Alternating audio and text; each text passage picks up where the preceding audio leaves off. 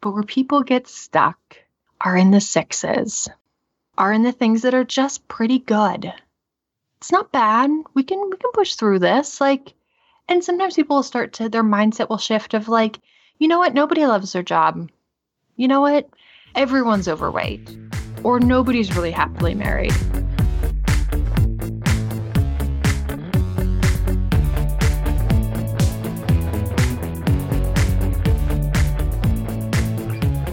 Welcome to the FI Show, where you get a behind the scenes look into financial independence. Here's your host, Cody and Justin. Hello, and welcome back to another episode of the FI Show. But I could not be doing this thing alone, so let's check in with my co host, Justin. What's up, man? Had a big weekend this past weekend with some skiing up at Mount Snow, followed by a big Super Bowl party at my house. Also, some exciting news. I sold my old F 150, so now I can start shopping for a van that we're going to do a little mini van life, just some weekend trips. But how about you, Cody? I also had a pretty fun ski weekend up at Smuggler's Notch in Vermont. I'm back now. We actually were hanging out at your Super Bowl party, which is a lot of fun. But before we move any further, Justin, let's hear a quick word from our sponsor.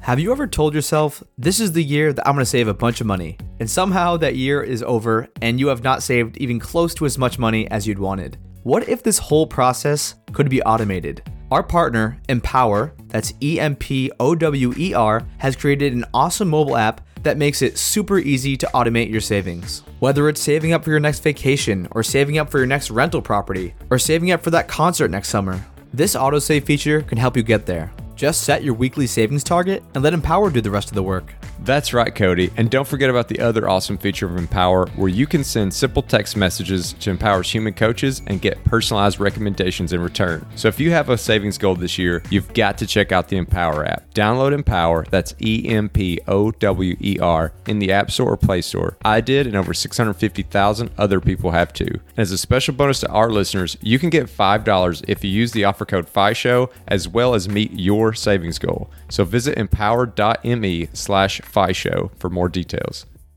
All right, Cody. So today we have Jillian, who's launched her new podcast, the Everyday Courage podcast, who has an awesome backstory, and we're about to get in that, but we don't want to steal the thunder. Take it away, Jillian. So, me and my husband, we got married when I was at the ripe old age of 19. And I was really passionate about financial freedom. I really desired just having more choices and more options and more security. You know, growing up, my life had been a little chaotic and a little bit challenging. And I just saw from a really early age that money gives you options.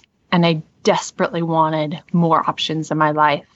So we got married, but we had $55,000 worth of debt. We had, he had credit card debt, he had student loans, I had medical debt, and neither of us had picked, unfortunately, high paying professions.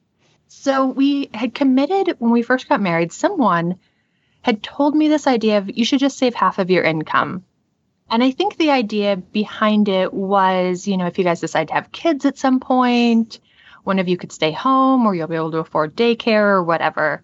And that just seemed to stick with me. It just resonated. And I was like, okay, we're just going to save half, which was really challenging the first year because we made $12,000 because we were still in college. So that meant us moving into a camper, like an old ugly camper. This is like way before tiny homes were cool. Van life was not a thing yet and just making some really difficult choices. We moved to the DC area, which is a very high cost of living. That meant that we had a roommate while we had our first kid, while we had our second kid, while all of our other peers were like being grown ups and had their own places, we still had a roommate.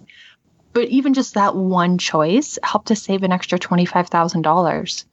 So we committed to that, like save at least half. And slowly over the years, it just compounded. We ended up using that to invest and to buy rentals to where we were able to be financially independent when I was 32, which is kind of like crazy and mind blowing to me. Because when we started this thing, I I remember thinking, what if we could like, what if we could retire or be like financially independent like when we're 60? And that seemed crazy. That seemed like such a stretch goal. And then we started making some progress, and I was like, maybe like maybe 55. I mean, and I know it sounds I know it sounds insane, but like maybe we could do it by 55. so one thing I'm curious about is if you know where maybe some of that drive comes from to be successful and to push for these kind of things because you know a lot of times we have discussions about people have different backgrounds have different privileges different setups and i think one privilege that i definitely had was just this innate desire to do better and i don't know that everyone has that so i'm just curious where that came from and do you think that can be taught or like what do other people do about this i do think one of the great benefits that i had was I grew up in this small town in the middle of Montana called Big Sandy, Montana, and there were 700 people. So you knew everybody, and everybody knew you. And these folks are the most hardworking people I've ever met.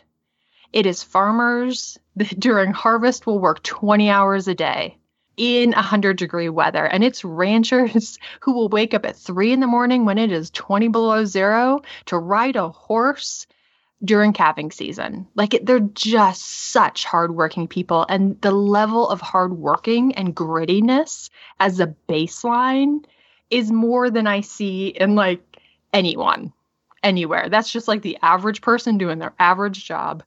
And it it infused the culture of all of my peers of all of my friends just worked ridiculously hard and there was such a high standard of excellence. Because in these especially farm and ranch communities you know 100 years ago if you didn't have a high standard of excellence if you didn't work extremely hard your family died like there wasn't there wasn't room for laziness there wasn't room for sloppiness like it was very critical and it just it's still part of that fabric and so I was really lucky to grow up in that kind of culture where, you know, even high school sports and academics, like so many of my peers were really high achieving. And for some reason, it did resonate with me. Like, I liked it. And I think because things were really chaotic at home, being high achieving and being driven was a way for me to really control my external world. Like I couldn't fix my family. I couldn't fix all the things that were happening at home, but I could work harder than anyone else on the basketball team. I could study later than anyone else in like AP chemistry. And that was something I could control and I had some agency over. So a common theme that we notice on the FI show is a lot of these people who are high performers who, you know, outperform their peers, they're doing better, they're the elites it's not just like one thing that changes their life and then they're the best. They do these little tiny things every single day that makes them 1% than other people. And I kind of want to loop this in to your podcast you recently launched called Everyday Courage. And it's not just called like courage all the time or 100% courage, it's everyday courage. Could you talk about what that means? You could talk about the name, you could talk about just the catalyst for the podcast, and what type of message you hope to get out to listeners. Yeah, I think it ties into what you're saying. Like it's it's so many different actions. You know, sometimes when we think about courage, we think about these huge acts of courage and these huge acts of bravery. But success often comes in just the everyday consistency of being a little bit more courageous in all of our choices across the board. My father was in the military and he was deployed for a long time. And I remember him coming home and saying, You know, I see guys who will ruck a pack 20 miles across the desert to go into a town and face gunfire to save someone, but won't come home and do marriage counseling.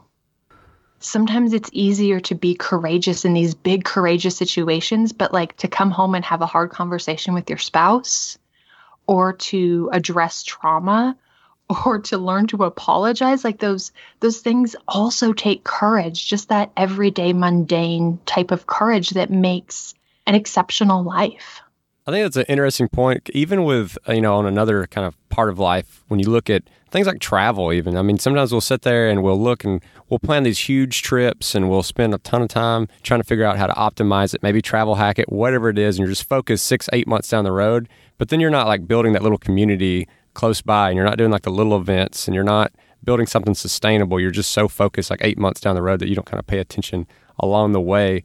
So how do you kind of mix those two where you have got something big, you know, some big aspirations that you're marching towards, but you're also still trying to take care of things every day? I think it's important to have a bigger vision for what you want your life to look like, what success really looks like to you. And for most people, they do want a daily kind of success. They want to be healthy in in their mind, in their body, and in their spirit. They want meaningful, rich relationships. They want deep friendships. They want to feel grounded and secure. And that takes habits and it takes mindset. And there are those people who have peak experiences, you know, whether it's a big trip or one big accomplishment, and their life is kind of bankrupt in between. I think sometimes on social media it's so easy to show the peak experiences. But if you've met those some of those people in real life, you're like, "Oh, but your your day-to-day week, that's kind of a sad existence." And I don't think any of us crave that. We want both. We want great peak experiences, but we want a daily life that's rich and dynamic and meaningful and exciting. So this is one of the points you used a word that I really wanted to talk about, and it's your definition of success. So could you talk about just the word success and how people can get so caught up in that word and in that definition? And then maybe you could talk about what your own definition of success is. I really see success as getting everything you want out of life. It's so easy to internalize what the world says is success, which may or may not line up with what you care about and what you value and what's important to you. You know, if all of your peers say this kind of car, if you own this, this is success. Maybe that resonates, maybe it doesn't. You know, for some people it's like this kind of career field. If I'm if I if I can do that kind of work, that's success. But maybe that's not your thing. And so being clear about what actually matters to you, like what's the substance of your life, what you want to accomplish, on our very brief time here. And are you making progress on that? Are you being true to that? Because then it doesn't matter what everyone else says that you should be doing or what they think is important. It's so easy to live out someone else's dream and never really understand what your dream is. That kind of makes me think about when I graduated college and commissioned into the Air Force. Those are my two big things. Those are the two things I was chasing. To me, that was going to be success. But then, like, when you get past those and you've done them, it goes from being like, this is my journey, this is what I'm going after, this is awesome, to now what's next. How do you think that people can handle not only just a complacency, but almost like that drop off? Like they've hit whatever it is that they think success is. And, you know, how do they continue to find the next success? This was something that I I had to go through that transition because I had all these dreams. I had all these goals. I I wanted to travel the world. I wanted to adopt kids. I wanted to pay cash for a house. I wanted to be financially independent. And I thought that that was a lifetime worth of goals. And it happened by the time I was 32. So then I was like, huh, okay, I did everything that I set out to in life in the first 32 years. Now, what's next? And it takes a lot of intention, it takes a lot of time and effort to be like, what else am I passionate about? Like, what else do I care about? What else could drive me and excite me? That's not something that like another person can hand to you. It's not something that you can buy and like get all of the answers. It takes a lot of intention to figure that out and a lot of reflection. Oftentimes with my clients, you know, once you start to operate on kind of this I think about like life expands. It expands, then it expands again. And at some point, the things that used to be luxuries are now necessity. So things like planning or creative retreats, like that sounds like an amazing luxury. But at a certain point, that's going to be come to necessity if you want to keep growing, if you want to keep leveling up. Even mentors or accountability or coaching, like that's an amazing luxury at some point. And then at some point, you just need that if you want to keep growing. So, Jillian, you're a mother of five. You hit financial independence at 32. You're married. You are a real estate investor. You're doing all these things. Clearly, you've developed some systems that work. You definitely must be organized or have some superpower. And on the same thread of goals, can you talk about how tangibly you attack a short term goal versus a long term goal? Say a goal that you want to accomplish this week versus one that's out 10 years from now. Are there two different strategies or is it basically the same principles? So, my long term goals at this point, all of my long term goals don't have a deadline. They're things that I love and that I care about and that I'm so passionate about. I don't care how long it takes. I will chase these down until I die. So the time frame is irrelevant. But I have them out there as kind of a North Star. I'm a big fan of testing and scaling. I don't think you can figure out every single detail before you start moving. But I have these kind of North Star pointing my general direction. And short term goals, I am a little organized about it. I tend to look at my quarter, like six to 12 weeks, because I have five kids at home. They're all in public school. So our quarter to quarter, our life looks really, really different. And because life keeps expanding and more and more things keep happening that I can't predict, I can't necessarily force to happen, I have to be a little bit more flexible. So there's six kind of elements I look at when I'm planning out my quarter. One of the things that I do, I do a lot of visualization. I try to imagine what life would look like if I've achieved these bigger goals. I try to think about who I would be, what would have to happen, mostly so I can kind of feel where's the gap there. Let's say you want to write a book and you're like, yeah, I'm a best-selling author and I'm doing a speaking tour and I'm I've, I've written all this. Where's the gap between that person and who you are right now? Maybe that person has a great writing habit every day. Maybe that person works with an editor. Maybe that person has a writing coach. Maybe that person is giving speeches a couple times a month. Are you currently doing any of those things? So you can kind of feel where that gap is, and it gives you some good plan and action steps to take to start to close that gap. So every quarter, I kind of imagine some of those things and I develop my plan to close that gap. How much time? What's my time budget that I'm working with over the next 12 weeks? Do I have an extra five hours a week, 10 hours a week? Because sometimes people throw things out there then there's no realistic way like if you count the cost you don't have the resources to close that gap in that time frame so i look at my vision. Is my vision really clear? I look at my habits. Are my habits actually supporting that goal? I look at my mindset. Is my mindset helpful for me to make progress? I look at my schedule. What action items do i need to do? And what's my financial budget? And honestly with those six things if all six of those are lined up you can get almost anywhere it's just at that point, it's just a matter of how long it's going to take. Like, how much runway do you need to get that off the ground? But oftentimes, people don't actually count that cost. I had one client who had all these really big, ambitious goals, which is amazing. But I was like, well, let's count the cost. Like, how much time is that going to take? What kind of habits are you going to need? What is your mindset going to need to look like? What is your schedule going to look like? What kind of budget do you need? Like, do you have what it takes right now? To get it done in that time frame or do you just need a longer runway? So i love the way that you're kind of breaking that down especially these big long-term goals.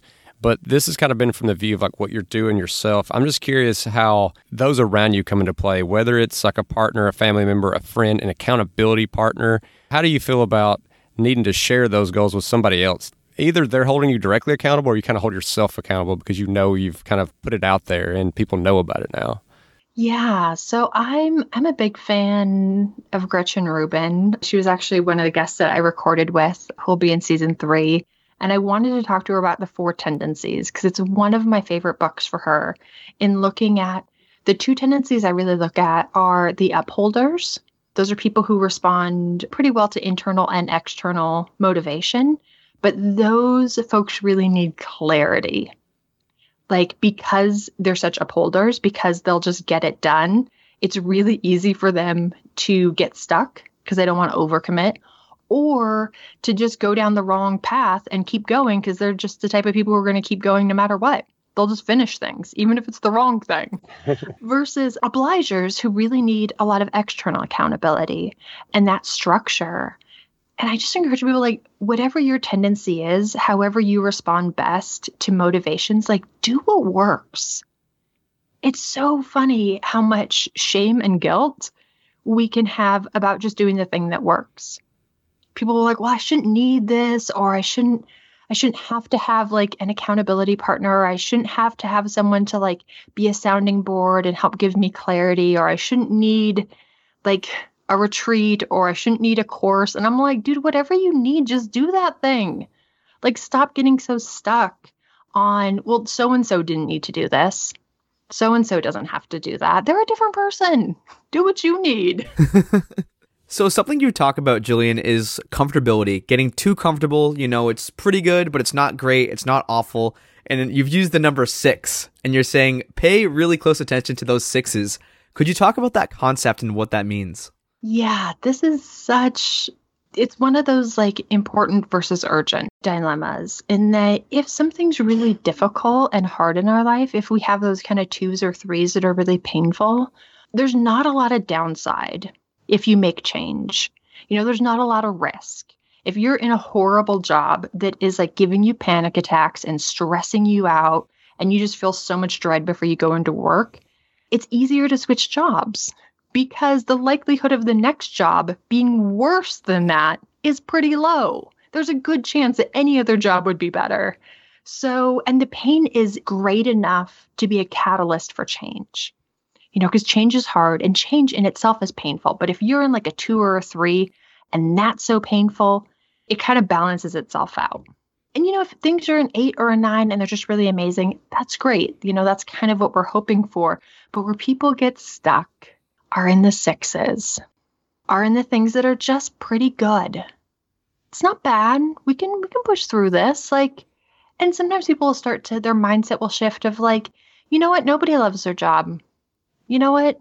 Everyone's overweight, or nobody's really happily married, or I don't know anyone who can actually apologize very well. So it's average, it's good enough. We rarely we rarely go to marriage counseling when our relationship feels like a six. You know, if we go to the doctor and he says, "Yeah, it's pretty good," you know, it's it's okay. We're not like, "Oh my gosh, I need to go hire a trainer. I need a nutritionist." Like, pretty good is not good enough. But the reality is, well, it doesn't feel urgent in the moment, come the end of our life, if everything feels like a six, if you look back on on your impact and your relationships and your joy and your health and you're like it was okay. You know it was it was maybe a six. Like my marriage was probably a six. My friendships yeah it was probably a six. My relationships with my kids it was okay. You know it wasn't bad. It wasn't bad. I'm not complaining. It just nothing was amazing. I think you can feel the weight of, yeah, it's not urgent, but this is actually really important. I'm curious if you've ever had any like interactions or if you have any thoughts about people who may be like delusional sixes. So what I mean by that is like it's actually a lot worse than a six, but they think, oh, I'm sure everybody's is really bad too, and we're fine, we're fine. Or people who are actually doing really well and have no need to kind of like burn themselves out to get to the next level like they're an eight or whatever but they just they don't respect what they've done they don't they don't value the amount of accomplishments that they actually have and how much work they are getting done yeah everyone definitely has a different baseline so depending on how you grew up depending on your social circle that kind of helps set your baseline you know early in my marriage we've been married 17 years now but early on I had seen a lot of dysfunctional relationships. I had seen a lot of dysfunctional communication. And I thought, man, I'm killing it. Like, this is amazing. I can't believe how good we are at marriage. then, like five or eight years in, I was like, oh, actually, we each have a little bit of room for improvement here. Like, we can take this up to the next level. And that is part of like life expands a little bit. And then you're like, oh, there's more out there. I think we're very limited in our imagination. Most people can visualize like five steps ahead, and then that just seems like that's the best it could be. That's the biggest it could be. And once you get there, then you can start to imagine things being better. But it can also happen in really high achieving circles. And that's why it's so important to be mindful of what's important to you, what really matters to you, because someone else's definition of success doesn't necessarily mean it's yours you know, for them being a lawyer and breaking 300,000 a year, like that's winning at life. But for you being able to walk your kids to school just is the richness of life, even if it means earning $150,000 a year, but you're being more true to yourself. So just staying in your own lane and playing your own game. So for me, I've definitely been a victim of getting caught in the six trap. And I don't know about you. Well, I kind of do know about you, Jillian, because we're friends and I know some of your philosophies. But for me, like taking a step back, like really far back, and looking at my life like kind of like from the outside, like when I went on that three month book tour with Grant, or I went to South America in December, and something about doing something like that almost hits a reset button to realize like, okay, well, I'm doing this thing constantly week after week, but it doesn't really matter that much. Could you talk about the benefit of taking that step back? I know you're a huge proponent of mini retirements and how that can help someone get out of that six trap. Yeah, it is so difficult when you just become really, really familiar with your routine and your environment. And it's important to take, to find those opportunities to have a hard break and a hard cut from that to gain some fresh perspective and just to gain some fresh eyes on things. It's like whenever we travel and we come home, I notice how my house smells. You don't notice how your house smells when you live in it every single day. Like you need like a 2 week break and then you come in and you're like, "Oh, there's a certain kind of fragrance to this or it's true for everything. We we see things with fresh eyes. So that can be really helpful. Also having other people as a sounding board other people that you trust and that you respect who will give you honest feedback.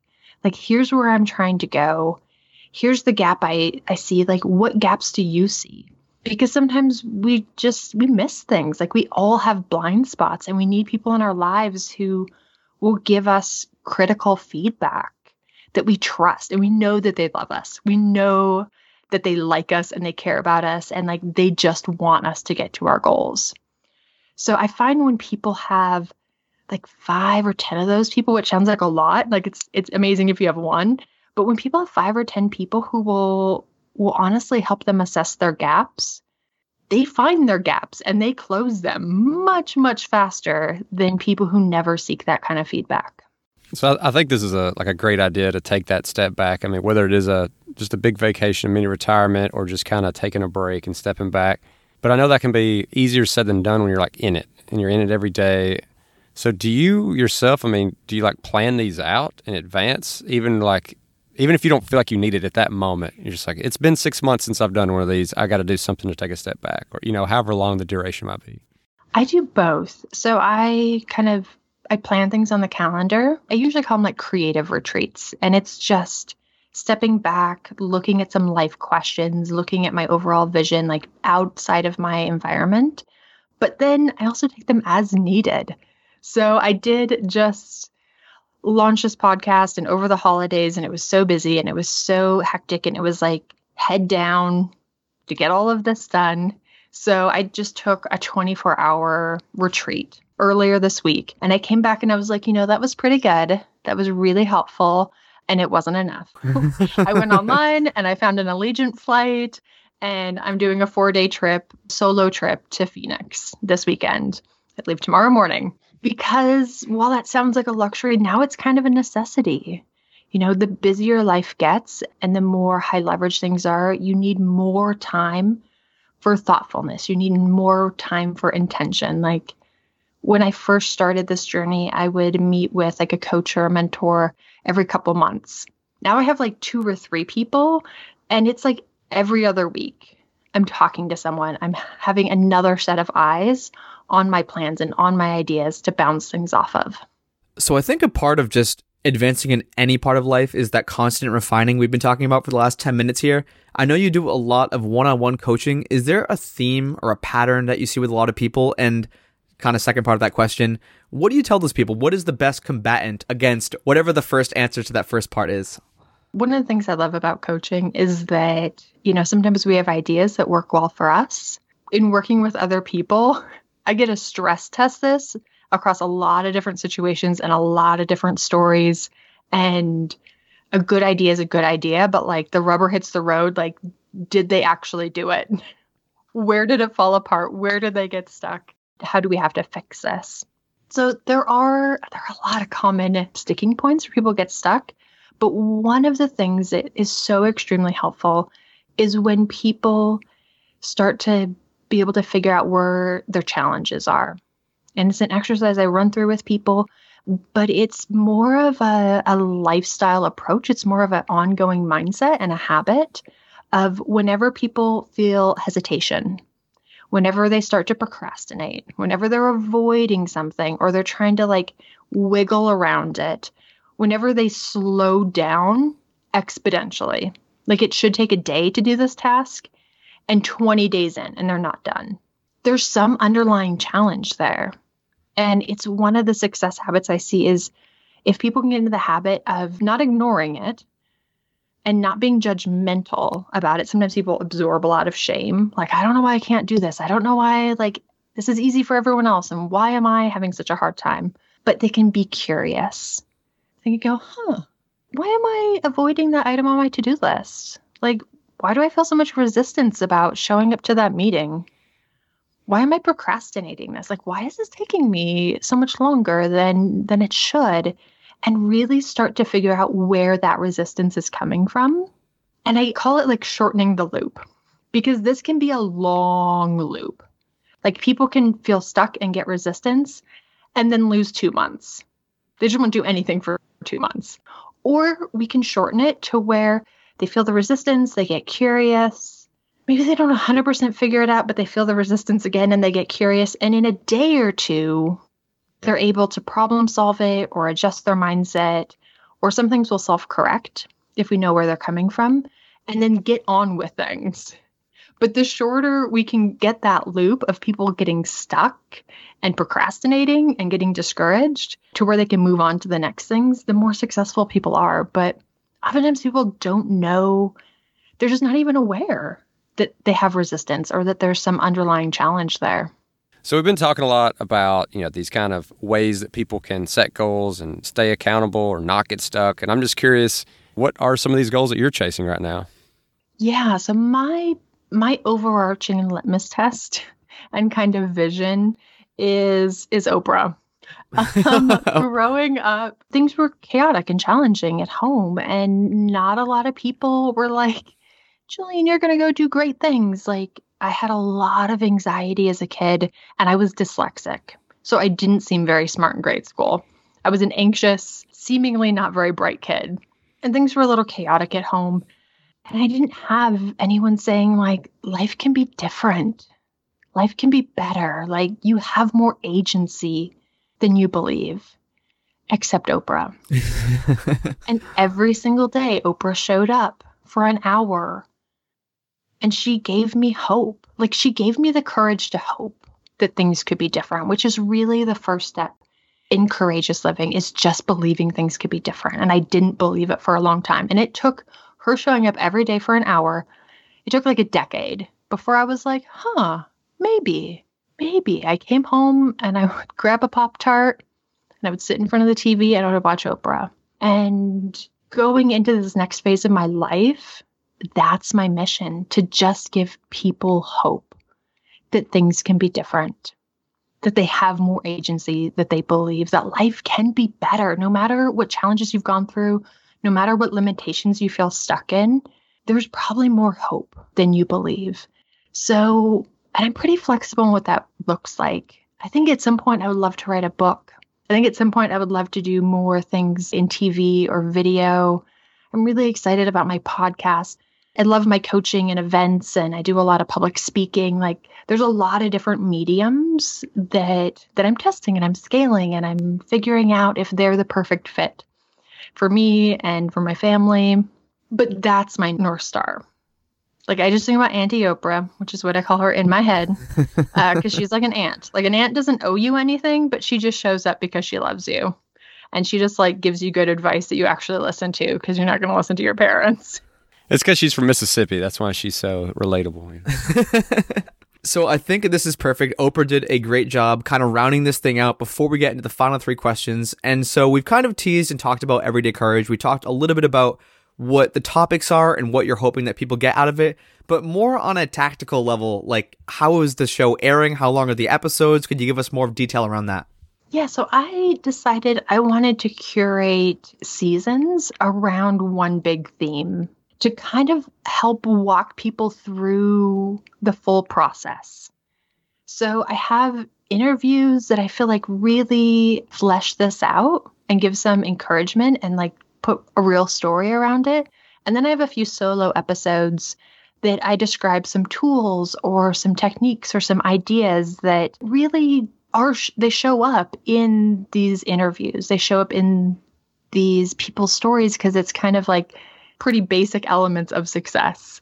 And then I I wrapped the whole thing up. We're doing a custom workbook that's free for each season and it walks people through the exercises and it walks people through the planning and it gives them some journal prompts and and just everything they need to actually make progress and something tangible that they can do it with another person because I think it's so important to have you know ideally five but if you got one person like one person's enough to get started to have that accountability and that clarity with another person and I decided I want to keep them really short I love long interviews, but I got five kids and I just never have time. like, it's like if I'm on a plane ride, I can get through a 90 minute episode, but I wanted to give people a quick win because it is everyday courage.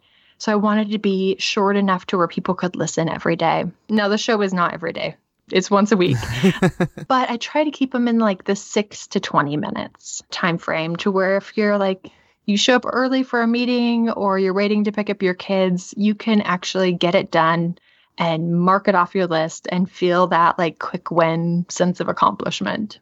And for people kind of keeping up with the release schedule of this, I know you alluded to a third season being recorded. What is kind of the timeline for, you know, dropping a season? How long is a season? Just how should they expect to consume this?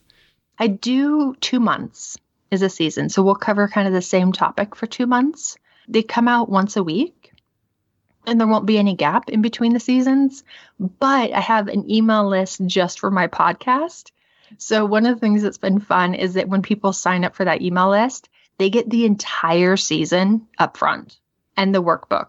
So, if you're not like a once a week, it's not kind of part of your pattern, but you're like, I want to take four hours. I want to take a day. I want to take some time away and have a break and really focus on myself you can listen to the whole season, you can do all the workbook, whatever people's pace is. If you want to do like 10 minutes a week, or if you want to binge the whole thing as like a personal retreat day.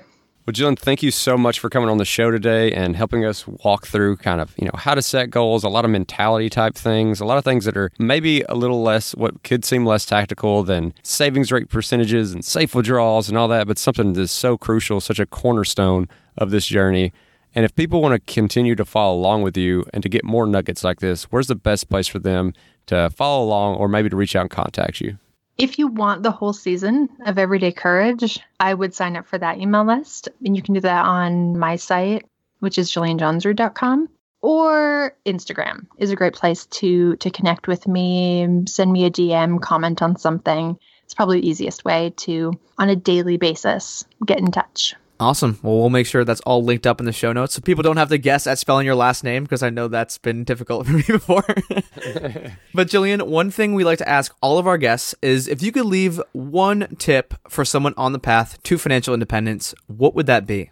So, I think the easiest formula for me for whether you're just trying to pay off debt or become financially independent, I encourage people to have a plan to grow their gap the amount in between their expenses and their income, focus on that one number. Like track that one number every month. Try to grow that number and then have a plan to guard the gap. Whether it's paying off your debt, whether it's starting to invest, investing in a business, just like those are the only two things you really have to do. You have to grow your gap and you have to guard your gap. But coming up with a plan that really reflects your abilities, your opportunities, your values, yeah, it's not easy, but it's not complicated either. Okay, Jillian, now is time for the last question. It is the wild card question. That's a question that obviously, as you could tell during the interview, me and Cody had not prepared for. So you're obviously not prepared for, but are you ready? As ready as I'm going to be. okay, so you talk about kind of taking these mental breaks, these step backs, and these little retreats. But I have to imagine when you got five kids sitting at home, sometimes something just doesn't go your way. So I was wondering if you had a fun story about where you've tried to take a step away, you've left the house, you're at some little retreat, and something just goes terribly wrong back at home and you have to rush back. Thankfully, I do have a really amazing, capable husband. So he normally keeps the ship afloat. But I hosted a retreat in Montana here and I invited, it was like 50 or 60 people. I had some great speakers come and we had a fantastic retreat. And then afterwards, unplanned, Pete, who writes for Mr. Money Mustache, decided to come back to my house and hang out with my family. And so I texted my husband like 10 minutes before we showed up. Oh, by the way, Mr. Money Mustache is coming over. Like, make sure things are okay. And he has been wrangling all five kids the whole time and helping with the event. And we walk in, and my 12 year old has two rats and has not cleaned the rat cage. and my husband has not noticed. And my house smells like rat poop. and I am horrified. Like, I'm horrified. This is the first time Pete is coming to my house. And it's just so embarrassing. like, I didn't even know how to explain this. Like, oh, don't mind that smell. It's just rat feces. and you just had that step away. So you get to like walk into your house, like, hmm, this is what my home smells like. even worse, I was like, oh my gosh, like, how do we quickly fix this? Like, we opened my son's window, we shut his door, I put in like a wax melt thing. We go out for a hike with him, my whole family. And when we come back, this is even worse. He's like, oh, it kind of smells nice in here now. oh. So, one of my mottos on my podcast is that you don't have to be perfect to make progress. You just have to be a little bit more courageous every day. And there are times when, like, you hold an amazing retreat and you get Mr. Money Mustache to come and speak, and everyone has this magical time, and then you invite him to your house and it smells like rat feces. Like, it's not going to be perfect, but you can still make progress. Well, Jillian, it was an absolute blast having you on again. I know the last time we formally spoke, aka having microphones in front of our mouths, was like a year and a half ago. So it's great to kind of catch up, see what you've been working on, hear about your new podcast, Everyday Courage. I know you've been super busy, so thank you so much for taking the time out of your day. Thanks so much for having me. This was amazing. Well, Justin, like we had mentioned before in the podcast, this was Jillian's second time coming on, and boy, did she not disappoint. She is just full of spirit and motivation, and every time I talk to her or interview her, I just have this newfound energy. What do you think about the episode, man? Yeah, obviously, I love this episode because I just love Jillian. She's one of the nicest people you'll ever meet. If you ever get a chance to go to any of the conferences she's at, you'll see her with this backpack full of snacks that she's handing around to everybody. And like you mentioned, with all that energy and enthusiasm, you know, she talks about getting that work ethic from like a small town with a lot of ranchers. And I could just really respect that.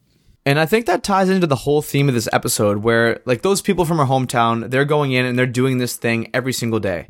And that's what she's saying. It's not about one big heroic act, and that's not what life's all about. You can't just be chasing these huge, huge goals, because then when you hit those goals, kind of like the same theme with financial independence, if you don't have something after that, then you're going to be really upset when you do hit that goal. So she's all about making sure you hit these everyday wins. Of course, you want these bigger goals on your horizon, but if you can check the boxes every single day and say, you know what, I did something that made me feel good, or I did something that's going to impact my future, that will have a huge impact on your happiness, your success, and your life in general.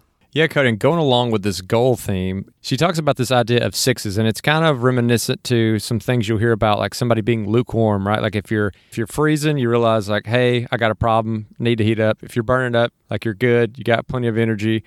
But it's that kind of when you're in the middle, you're floating around in the middle that you can get complacent, kind of get stuck, and not realize that you need to keep pushing yourself. You're like, this is okay. And today turns into tomorrow that just goes on forever, and you never meet those goals. So she's really trying to hone in on that part of doing those little things that push you from that six up to the eights, the nines. And another thing I totally resonated with was her ideas of these retreats or these mini retirements or just anything where you can kind of take a step back and evaluate where you're at, where you want to go, and whether or not you're headed in that direction. And I really do think, even if it's not some extended vacation where you're staying somewhere for a month or several months or you're doing something crazy, just being able to create a little bit of space between the you from yesterday and the you from today and just understanding like is this person heading in the right direction? Am i in line with my values? Am i in line with the things i want to be working on? Am i spending time with the people i want to spend time with? I think if you can create that little bit of separation and analyze every single action you're taking during each day then you're going to be a lot better positioned to create a life you love.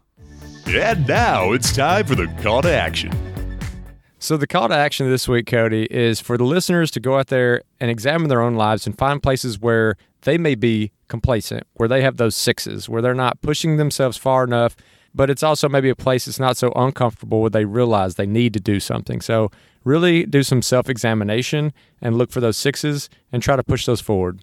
Love that call to action, Justin, just getting that 1% better each and every day. And so if you want to dive into the episode a little more, you want to read the detailed show notes, you want to get some links that we've been talking about, you can do that at thefishow.com slash courage. And as always, if you want to check out our Facebook group page, you can do so at thefishow.com slash community.